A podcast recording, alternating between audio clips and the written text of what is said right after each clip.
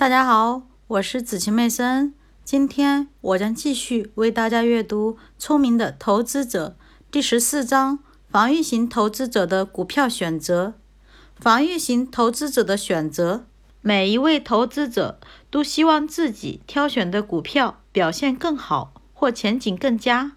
因此，读者会问：如果自己选择一位有能力的顾问或证券分析师，是否能指望获得真正具有优势的投资组合呢？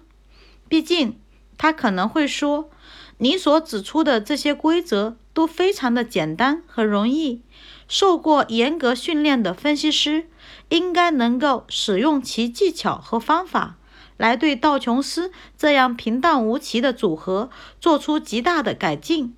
否则，分析师所做的统计、计算和权威判断。”等所有这一切有什么用呢？作为一个实际检验，设想我们要求一百位证券分析师在道琼斯工业平均指数中挑选出的最好的五种股票，以便在一九七零年年底时买入。很少有人会做一样的选择，而且所选的五种股票也会不一样。稍加思考，这并不令人奇怪。根本原因在于，每种优质股票的单期价格都很好的反映了财务记录中重要因素的影响，以及人们对其未来前景的总体看法。因此，任何分析师的观点认为某种股票优于其他股票的观点，都必定在很大程度上源于其个人的偏好和预期，或者说是来自于这样一个事实。在分析过程中，他更加重视某一组因素，而不太重视另外的因素。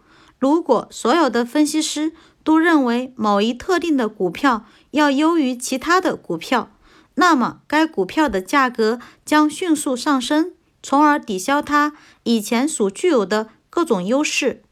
我们称单期价格反映了已知事实和未来预期。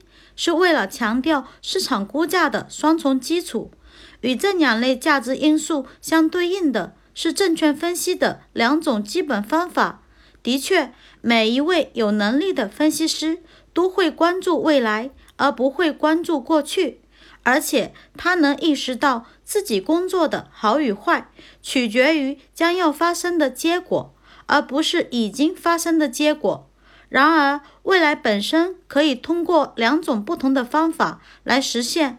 我们可以将其称为预测法或项目法和保护法。重视预测的那些人会努力去准确预测未来几年公司会有多大的成就，尤其是利润是否会出现显著和持续的增长。这些结论来自于对行业供求等因素。比如交易额、价格和成本的研究，也可以根据过去的业务增长来简单的推测未来。如果这些权威们确信长期前景非常有利，他们几乎总是会建议人们购买该股票，而不太去关注股票的售价。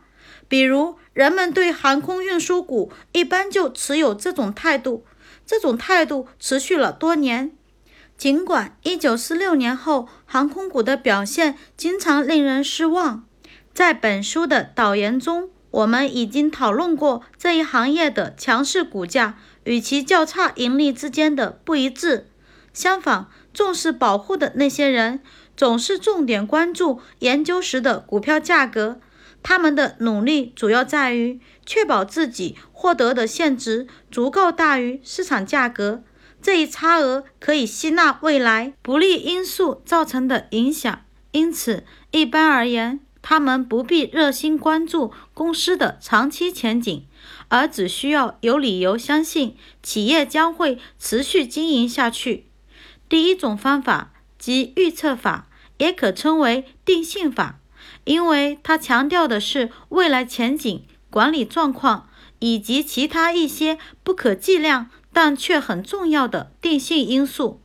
第二种方法即保护法，可以称为定量法或统计法，因为它强调的是股票售价与利润、资产和股息等因素之间存在的可计量的关系。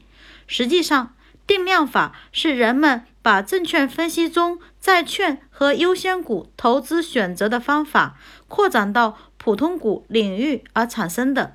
就我们自身的态度和本质工作而言，我们始终致力于定量法。从一开始，我们就要确保我们的投资能够以具体而可靠的形式获得丰厚的价值。我们不愿意以未来的前景和承诺来补偿眼下价值的不足。这绝不是投资权威们普遍持有的观点。实际上，大多数人可能都持有如下观点：未来前景、管理层的水平、其他无形资产及人力因素。要比对以往记录、资产负债表和所有其他枯燥无味的数据进行研究后得出的结论重要得多。因此，从根本上讲，最优股票的选择存在极大的争议。我们建议防御型投资者不要去管这个问题。防御型投资者要更重视股票的分散化，而不是个股的选择。顺便要指出的是。人们普遍接受的分散化观点，至少在一定程度上否认了选择性方面的优势。如果能够正确的挑选出最佳的股票，那么分散化就只能带来不利后果。然而，在我们向防御型投资者所建议的普通股选择四大原则范围之内，人们的偏好有着相当大的自由空间。从最不利的角度来看，纵容这种偏好应该不会有坏处。除此之外，它还有可能使结果得到改善。随着技术进步，对企业长期结果的影响越来越重要，投资者不得不考虑这方面的因素。与其他方面一样，这里投资者也必须在忽视与过分重视之间找到一个折中点。感谢您的收听，明天我将继续为大家阅读第十五章：积极型投资者的股票选择。我们明天见。